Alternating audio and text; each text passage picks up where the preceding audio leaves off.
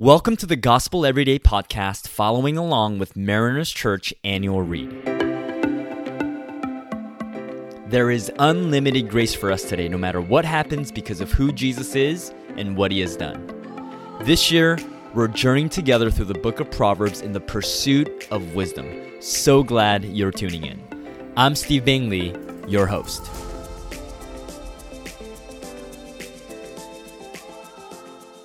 On this episode, we'll be looking at Proverbs 1 7.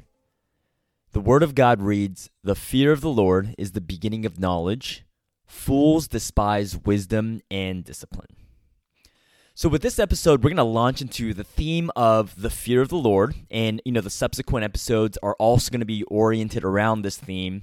You know, the fear of the Lord, uh, if that's something that you've kind of heard for the first time or you're hearing for the first time, is a really big deal in the scriptures. Not only is it a central theme to the book of Proverbs itself, but it's really a big theme in the entire scriptures, in the entire Bible. We know this uh, from this passage because it says at the beginning of knowledge itself is the fear of the Lord. In other words, the very starting place for for knowledge and wisdom or skillful living is this thing called the fear of the Lord. Uh, to give an illustration, it, it's almost like the fear of the Lord is this concept is it's the freeway entrance, you know, to more wisdom.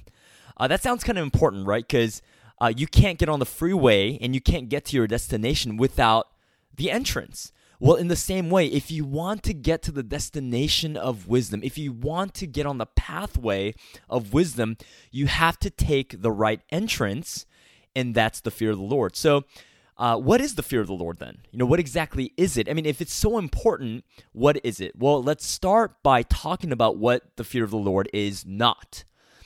The fear of the Lord, it's not just um, the emotion of dread, you know, and fear and, and terror. It's not just an emotion of fear. It's something way more uh, profound and robust, which is that fear of the Lord. It's really, it's really awe you know, it's really worship. It's so much more than just an emotion. It's not less than an emotion, but it's so much more. It's really a relational posture.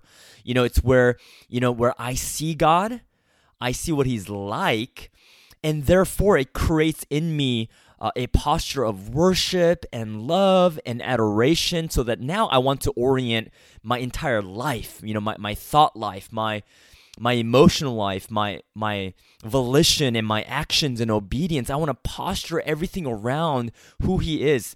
The fear of the Lord, it, it's really a God centeredness. It's life working out from the place of seeing who God is. It's it's to get on the freeway entrance of the I 5. No, no, it's the freeway entrance of the I see God and his ways and and that directs my path and it leads me to a destination of wisdom, of skillful living. So, you know, if if we define the fear of the Lord as just like this emotion of fear, I mean, that ultimately that's kind of rooted in self and self-centeredness and self-preservation. But this latter definition of a posture of worship, of God centeredness, this is really rooted in God and in who God is, right? It's a radical God centrality. And so the person who fears the Lord, this is the kind of person who is going to trust in the word of the Lord right? The word of the Lord more than the words of culture. This is the person, the, the one who fears the Lord. This is the person who trusts um, in the Lord when things don't go their way rather than only when things are going their way. Uh, the person who fears the Lord, who is God centered and uh, has a posture of worship and, and relationship with God, is the person whose concern is what God thinks of them, and they want to please God more than they want to please everyone else around them. And so the writer uh, of Proverbs is saying it's this, it's the person with this posture, the person who is centered on God, anchored in God, whose world revolves around God, his values and character and passions. It's this person that's going to now at the that is now at the beginning point and is now getting on the freeway entrance to the pathway of wisdom. And here's why. It makes logical sense. Because when God is the reference point, now, now we can actually begin a journey of understanding everything else under the sun for what it actually is. In other words, when, when we see God, who is ultimate reality, He's the creator, He's the beginning and the end, He's the one who uh, is truth, uh, and there's no deception in Him. When we see Him for as he actually is, when he becomes the reference point, when he becomes the center, now everything else can begin to come into focus in view of who he is right? Uh, but but when we choose to choose when we choose to be have the focal point or the reference point be anything else and this is where the passage in in proverbs 1 7 is really saying the fool uh, now even if we look at everything and study everything well, because we're not centered on ultimate reality, we won't be able to see everything else through the true lens of reality. I mean, if you kind of need an imagery to help out, you know, it's kind of like a keyboard. Like you can type on the keyboard, you know, the right way. If I, you know, told you, hey, write this sentence, you can type everything in the right order in terms of the way that you move your fingers. But way more importantly, your fingers need to be oriented rightly in the right place of the keyboard first, right?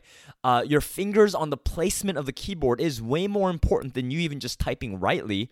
Uh, you have to place your fingers on the right places of the keyboard first. That's exactly how wisdom works in order to grow in wisdom and knowledge and deal with reality for what it actually is, our hearts need to, need to be oriented rightly first, and that's the fear of the Lord. It's God's it's God centrality. You know, Tim and Kathy Keller in their devotional, they put it so well. They they say this. There are only two ways of thinking about life. You can let God be your fear, your life centered, or or something else will be. They go on to say either God and your relationship with Him will be the thing you esteem most, and every uh, and every single other thing will be evaluated in light of that, or your relationship to some other thing, you know, such as money, will define reality. So, how is reality being defined for you these days? Is it because your heart's greatest focus is it because what your heart is really anchored on is something else, and now you're trying to make sense of everything else, including God and His words in view of that? Or, or instead of walking the path of folly, as this writer says, those who despise wisdom and discipline, is your heart anchored on ultimate reality? God, who He is, who He is, who He has revealed Himself to be in the scriptures, and therefore um, he's your reference point. And so now you're able to see everything else in view of that. Are you reliant on Him? Is He the freeway entrance that directs and guides your path? Or is it yourself? Would you pursue the fear of the Lord? You know, you can start simply by asking Him, say, God, I want to fear you. I want to have a God centeredness in this position. I want to seek you and love you. I want you to be my center and I want you to be my reference point. It'll be helpful to get in the Word right? To see what he's like.